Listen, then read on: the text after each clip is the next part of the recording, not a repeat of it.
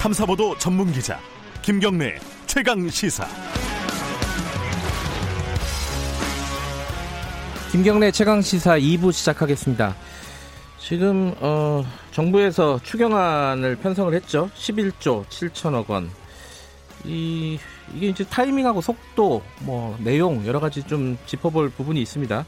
어, 국회 예결특위 위원장 맡고 계신 어, 미래통합당 김재원 정책위원장 좀 연결해 보겠습니다. 그리고 어제 박근혜 전 대통령이 옥중 서신을 공개를 했습니다. 어, 관련돼서 정치권이 좀 시끄럽습니다. 예, 관련된 뭐 총선 이슈도 좀 짚어보고요. 자, 어, 김재원 의원 연결돼 있습니다. 어, 예, 전화가 아직 연결이 안 됐나요? 아, 죄송합니다. 어, 전화가 연결되다가 갑자기 어, 끊긴 모양인데요. 예. 어, 지금 추경, 추경 규모가 1조 11조 7천억 원인데 이게 메르스 때보다 큽니다. 예. 어, 연결됐다고 합니다. 자, 김재현 의원님 안녕하세요. 네, 안녕하세요. 예. 전화가 끊어져서 당황했습니다. 자, 그, 예, 추경보다, 추경부터 좀 여쭤볼게요. 규모부터 여쭤보겠습니다. 11조 7천억 원 뭐 적절한 규모라고 보십니까? 뭐 부족하다는 쪽도 있고 많다는 쪽도 있고 그러는데. 아니, 이제 저희들이 추경 내용을 네. 그 정확하게 보고. 네. 뭐 그보다 규모가 크든 적든. 네. 이게 그, 결국에는 이제 지금 정부에서 빚을 내서 쓰겠다는 거거든요. 네. 그러니까 필요한 저 예산이라면 지금 워낙 엄중한 상황이니까. 네. 빚을 내서 쓰더라도 네. 어, 필요한 곳이라면 써야 될 것이고 네. 만약에 불필요한 거라면 음. 현재 뭐 보다 훨씬 적은 규모라도 많은 게 되겠죠. 음. 그러니까 그런 예산의 그 내용이 어떤 것인지 어디에 예. 사용할 것인지 그것을 꼼꼼히 챙겨본 다음에 말씀드릴 수 있는 것 같습니다. 네. 아, 지금은 아직 내용을 챙겨보실 시간 여유는 없으셨던 거고요. 그죠? 그 대강 규모만 규모하고 대강의 그 용처에 대해서만 간- 네. 간략하게 어, 보고를 받은 상태이기 때문에 구체적인 내용을 저희들이 아직 파악하지 못하고 있습니다. 아, 그건 이제 좀 내용을 좀 들여다보고 어, 하겠다. 근데 이제 제가 아까 말씀드렸는데 사실은 지금 올해 한국 경제 굉장히 좀 어렵다 이런 얘기도 있고 위기감이 있습니다. 그래서 이 추경이 좀 속도감 있게 처리되고 시행이 됐으면 좋겠다라는 사람들이 있는데 이게 좀 빨리 좀 진행이 돼야 되지 않느냐 이런 의견도 있습니다. 어떻게 보십니까? 그 위원장으로서는? 그래서 저희들도 네. 어 통상적으로 이제 대, 정책 질의를 뭐 이틀씩 네. 추경의 경우에 또는 뭐 3일씩 이렇게 하는데 그것도 최소한으로 당겨서 하루 정도에 마무리하고 네. 곧바로 심사를 해서 최대한 단기간에 심사를 끝내려고 합니다. 음. 다만 이제 어 그에 대해서 정부 측에서도 네. 적절한 어떤 그 저 심사 자료를 즉각 즉각 제출을 하고 네. 또 국회가 빠르게 심 심의를 할 수 있도록 네. 최대한 협조를 해줬으면 하는 바람입니다. 좀 최근에 보면은 어, 추경 가지고 항상 좀 어, 실갱이가 좀 있었습니다. 어, 좀 지연이 되기도 했고요. 뭐 이번에는 그런 일은 없을 거라고 보면 되나요? 어 그렇습니다. 음, 내용의 문제이지 그걸 저뭐 지금 야당에서도 이 추경 문제는 적극적으로 네. 어, 돕겠다는 입장이거든요. 그래서 어, 추경을 뭐 시기를 두고 끈다든가 그런 문제가 아니고 다만 어, 정부 측에서도 네. 이 추경의 내용이 네. 적절한가에 대해서는 조금 더 네.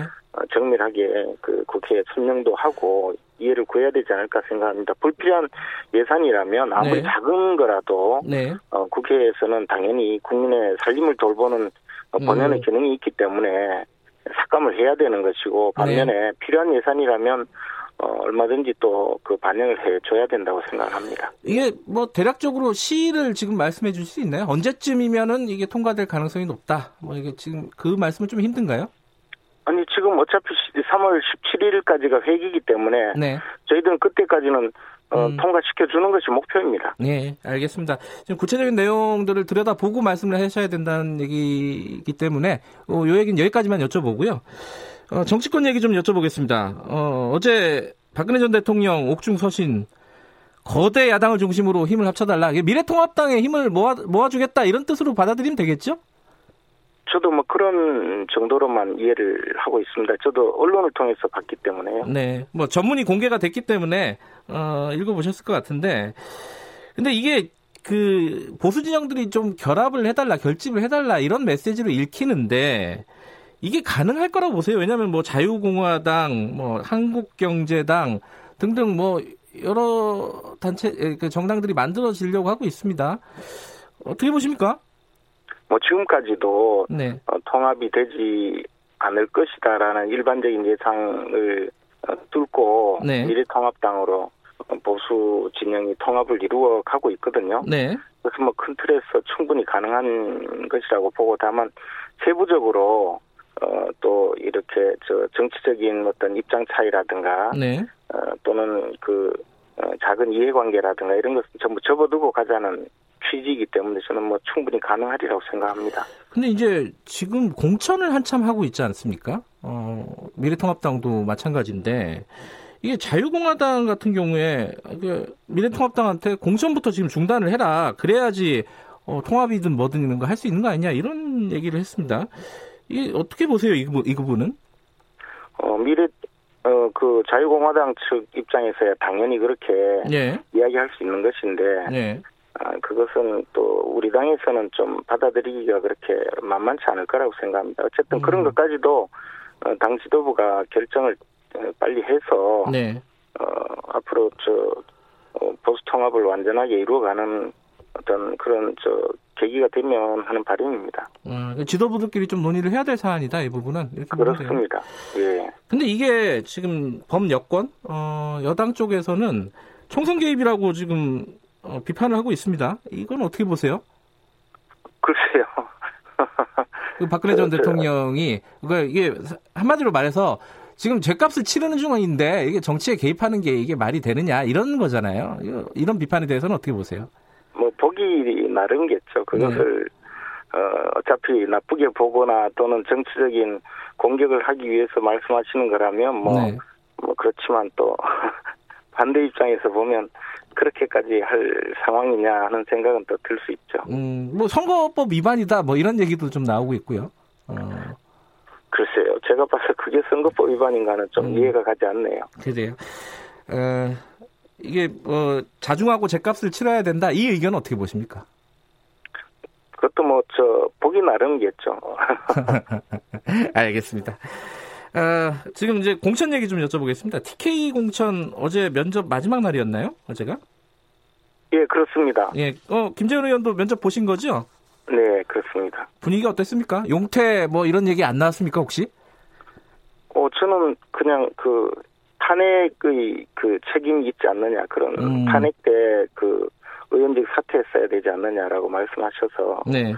저는 탄핵 이후에 보궐선거에서 당선되었다고 말씀하셨어요. 아 그렇군요. 뭐 이번에 뭐 불출마라든가 뭐 이런 부분들에 대한 압박은 뭐 특별히 없었나요? 저 개인적으로 네. 직접적으로 저한테 무슨 말씀하신 분은 없습니다. 아 그렇군요. 이게 지금 TK하고 PK가 사실은 어 굉장히 관심이 많습니다. 이 미래통합당에서 요 공천을 어떻게 할지 여러 가지 이제 중요한 분들도 뭐 홍준표 의원이라든가 이런 분들도 있고 전 대표라든가 있고 이게 TK, PK 공천이 계속 이렇게 미뤄지고 마지막까지 고민하고 있는 이유가 뭘까요? 어, 제가 이제 우리 당의 공천을 여섯 번째 지금 저 심사 중인데요. 네네. 그 중에 세 번은 공천을 받았고 두 번은 공천에 탈락했거든요. 네네. 근데 그런 이제 여섯 번째의 경험에 비춰보면 네. 대구 경북 지역이 이제 우리 당의 지지가 높고 네. 어 선거 때가 되면 이른바 뭐 보수의 심장이라고 그렇게 그렇게 들 많이 얘기하죠. 예. 특히 대선 때가 되면 이제 대구 경북의 표를 모아서 네.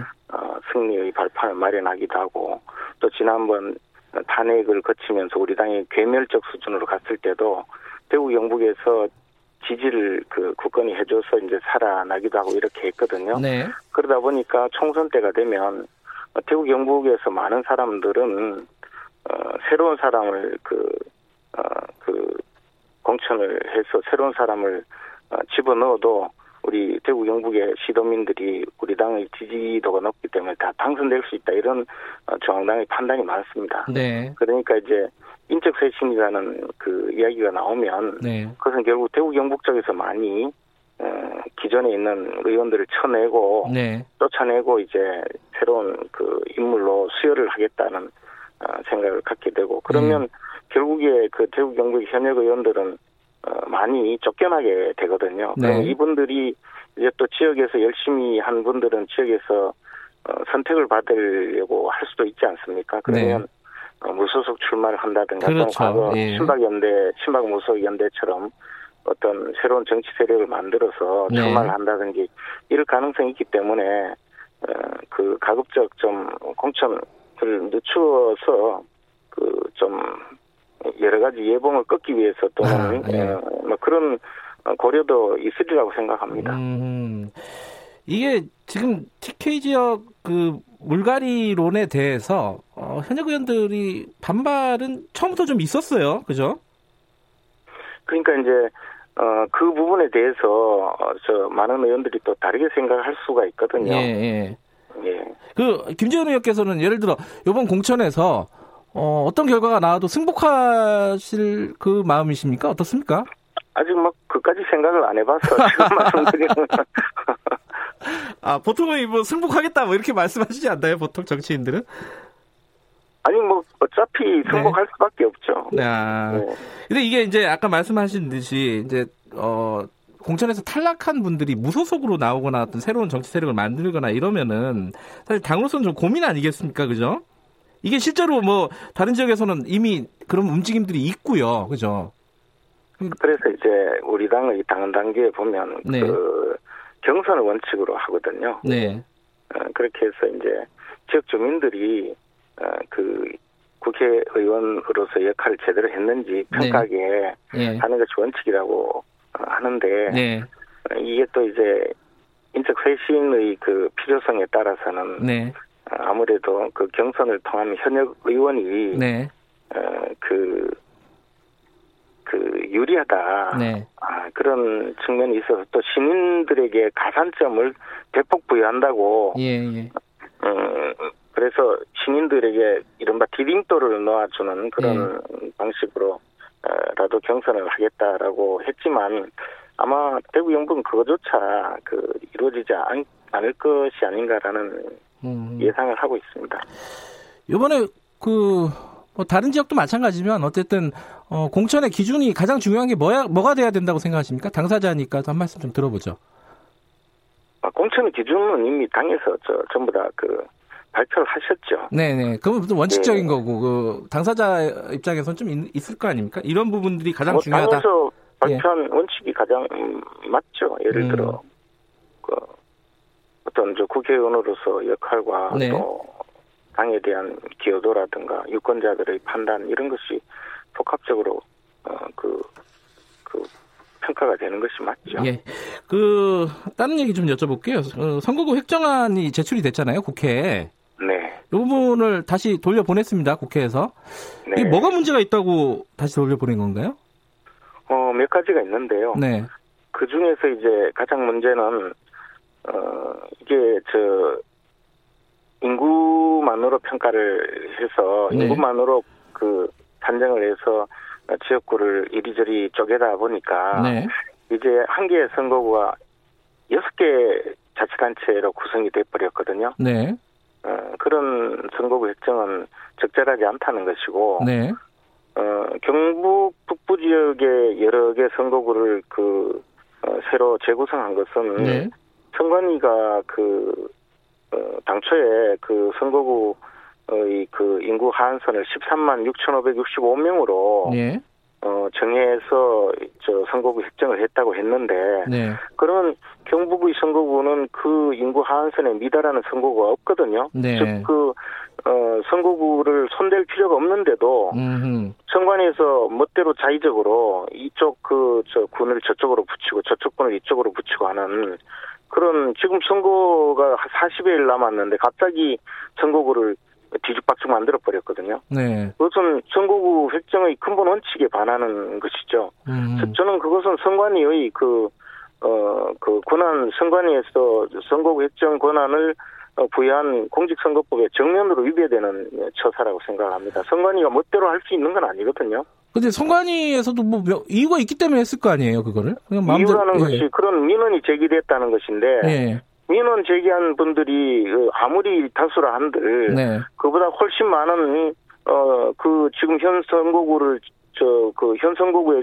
순응하고 있는 지역 주민들이 있는데 네. 그것을 뭐 여론조사 몇 번 한두 군데 했다고 해서 음. 그걸 가지고 선거구 획정이라고 하는 것은 저는 이해할 수가 없습니다. 그런 식으로 한다면 지금 멀쩡한 선거구 전국의 모든 선거구를 뒤집어 풀 수 있다는 것 아니겠습니까? 그것은 네. 정관이 권한이 아닙니다. 그리고 그리고 그 다음에 인구가 그 저 어 그 지금 그 선거 공직선거법에 규정되어 있는 작년 1월 30일 1월 31일 그 어, 인구를 기준으로 해서 선거 획정하라 했는데 네. 그것에도 반해서 선거 선관위에서 음. 어, 다른 지역 선거 선거구를 선대한 것 그런 것이 모두가 어, 월권행위라고 생각을 합니다. 알겠습니다. 어, 다른 문제 좀 짚어보죠. 비례정당 얘기 좀 해보겠습니다. 그 미래한국당이 어, 위성정당이라고 볼 수 있는 거 아닙니까, 그죠? 이 선거법 어, 취지를 훼손했다. 그리고 뭐 위헌 정당이다. 뭐 해산해야 된다. 이런 얘기들 막 나오고 있습니다. 정의당에서도 얘기를 하고 있고요. 이거 어떻게 보십니까? 그분들이 지금 현재의 괴물 선거법을 만든 주범들이거든요. 네. 한국 선거법을 이렇게 예, 저이 세상에 존재하지도 않는 준연동형 선거법이라는 것을 그분들이 어, 날치기로 처리를 해서 결국 네. 선거법을 그 괴물로 만들어 놓았단 말입니다. 이런 그 선거법을 만들 때부터 저희들은 이런 선거법이 만들어지면 반드시 자매정당이 만들어지고 그 자매정당이 결국 이 연동형 어 비례제를 형해화시키고 휴지 조각으로 만들 것이다. 수차 경고했지만 네. 그분들은 그 어, 스스로 어, 자신들의 그 주장이 옳다는 주장만 반복하면서 결국은 이 날치기 처리를 해버렸거든요. 네. 그래서 그때 당시부터 경고했던 이 정당 방위 조치가 네. 지금 이루어지고 있었던 겁니다. 그런데 이제 욕하던 분들이 모여서 또 자매정당, 위성정당을 만든다고 저러고 있지 않습니까? 그러면 저분들은요, 불법적인 그 민주주의 유린행위를 두 번 반복하는 거예요. 이것은 음. 정말로 그, 그, 국민 여러분들께서 반드시 응징을 해줘야 됩니다. 지금 말씀하신 부분이 그러니까 정치개혁 연합이라고 어 이제 미래한국당에 대응할 뭐 연합 정당입니다. 근데 그쪽에서 얘기를 하는 거는 이 미래한국당은 위성 정당이지만은 어, 정치개혁 연합은 위성 정당이 아니라 연합 정당이다. 이 개념 자체도 다르다. 뭐 이런 얘기를 하거든요. 이거 어떻게 받아들이십니까? 그야말로 삶은 소대가리가 웃는 소리가 들리네요. 아니, 어, 아니 이제 뭐 논리적으로는 그 얘기가 맞는 얘기잖아요. 이게 위성... 그게 무슨 논리적으로 맞습니까? 그분들이 바로 예. 이 괴물 저 그 연동형 예, 준연동형 어, 선거제도를 주장하고 네. 끝까지 유국인 분들이에요. 예. 그리고 국회에서 날치기 처리를 하는데 네. 주도적으로 역할을 하신 분들이거든요. 네. 그분들이 네. 이제 나타나서 다시 자매정당을 만든다는 것이 얼마나 우스운 이야기입니까? 음. 그분들은 정말 염치도 없는 분들이에요. 그 이제 국회에 오래 계셨으니까 이걸 한 여쭤볼게요. 민주당하고 정의당이 지금 고민을 하고 있는 것 같아요. 여기에 참여를 할지 말지. 그러니까 얼마나 나쁜 사람들입니까? 그걸 또 고민을 한다는 게 하지 말아야죠. 그냥 원래 주장대로 가야죠. 그러니까 분명히 민주당이 수없이 이야기했지 않습니까? 예. 그 우리는 의석을 손해 보면서까지 정치 개혁하겠다고. 근데 이제 의석 손해를 보기, 보기가 싫은 거죠. 근데 이게 그게 무슨 저저 어, 정상적인 언어를 사용하는 분들입니까? 그러니까 좋고 나쁘고를 따라서 어떻게 될 것 같으세요? 저게 예. 효과가 별로 없어져요. 민주당이 만약에 예. 자매정당에 참여한다면 민주당이 비례대표 공천을 하지 말아야 되거든요. 예. 그렇게 되면 어 스스로가 이제 지금까지 주장해 오던 모든 정당성이 사라지게 되죠. 아, 안될 거다 이렇게 보시는 건가요? 것이죠. 그리고 만약에 예. 그 비례대표 공천을 하면서 예. 그쪽에 참여하겠다고 하면 그것은 오히려 표가 분산되어서 효과가 더 떨어져요. 그래서 음. 저희 저희 생각으로는 민주당이 정상적인 사고 구조를 갖고 있다면 그냥 어, 참여하지 않을 거라고 생각을 하는데 모르죠. 뭐 그분들이 워낙 다른 분들이라서 생각. 알겠습니다. 오늘 말씀 여기까지 듣겠습니다. 고맙습니다. 네, 감사합니다. 예, 미래통합당 정책의장 그리고 예결특위 위원장 맡고 계신 김재원 의원이었습니다.